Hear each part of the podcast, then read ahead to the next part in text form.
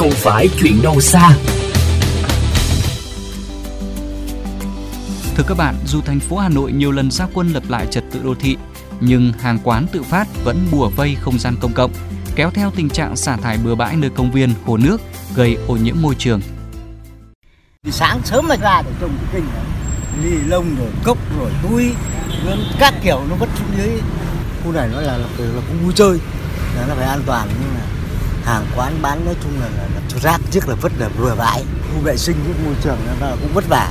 Cong lưng đi vớt suốt ngày xung quanh hồ đến sáng giờ nó vứt hai lần. Đúng ra là không cho bán đấy mà họ cứ bán thôi. Sau mỗi lần khách tụ tập đêm khuya bên các hàng nước tự phát ven đường quanh hồ xã Đàn, người dân phường Nam Đồng lại ngán ngẩm lắc đầu. Vì sáng ra rác lại ngập khu vực công cộng.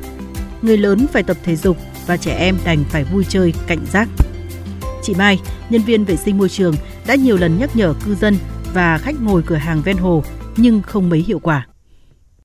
Sáng này ra là công nhân làm rất là vất vả. Mình đi làm hết giờ hành chính mình về rồi thì dân người ta mới ném. Nói thì người dân người ta người ta chối, mình không bắt gặp được tận tay người ta. Nhân viên vệ sinh trên bờ quét dọn, nhân viên công ty thoát nước vớt rác hai lần từ sáng sớm, nhưng nhựa, hộp xốp, ni lông vẫn nổi lềnh phành một góc hồ. Tình trạng tương tự cũng được ghi nhận bên khu vực hồ Bảy Mẫu thuộc quận Hai Bà Trưng, hồ Hoàng Cầu, hồ Rùa, Định Công, tuyến đường xung quanh công viên Hòa Bình, vân vân. Ông Vinh, người dân thường xuyên tập thể dục ở khu vực hồ Bảy Mẫu cho biết, rác vứt bừa bãi trên các thảm cỏ, lối đi hoặc ngay cạnh ghế đá công cộng.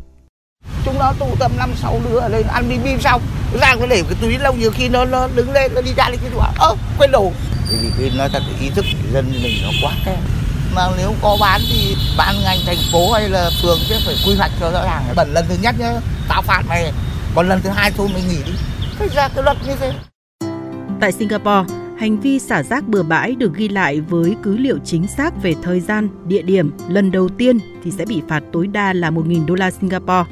Tái phạm bị phạt tăng lên 2.000 đến 5.000 đô la và phải lao động công ích.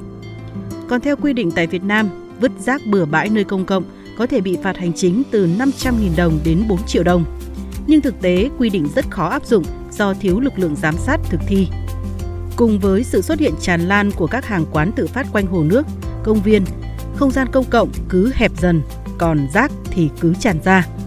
Theo ông Trần Ngọc Chính, Chủ tịch Hội Quy hoạch Phát triển Đô thị Việt Nam, không nên coi đây là chuyện nhỏ vì không chỉ mất mỹ quan mà còn là chuyện môi trường, nghẽn đường ống gây ngập úng. Thì không chỉ xử nước còn phải xử lý rác thải nữa. Bởi vì dân người ta chỉ thấy chỗ nào mà là chảy được là người ta cứ vứt ra. Thì tất cả cái việc đó là việc chúng ta đã nhìn thấy.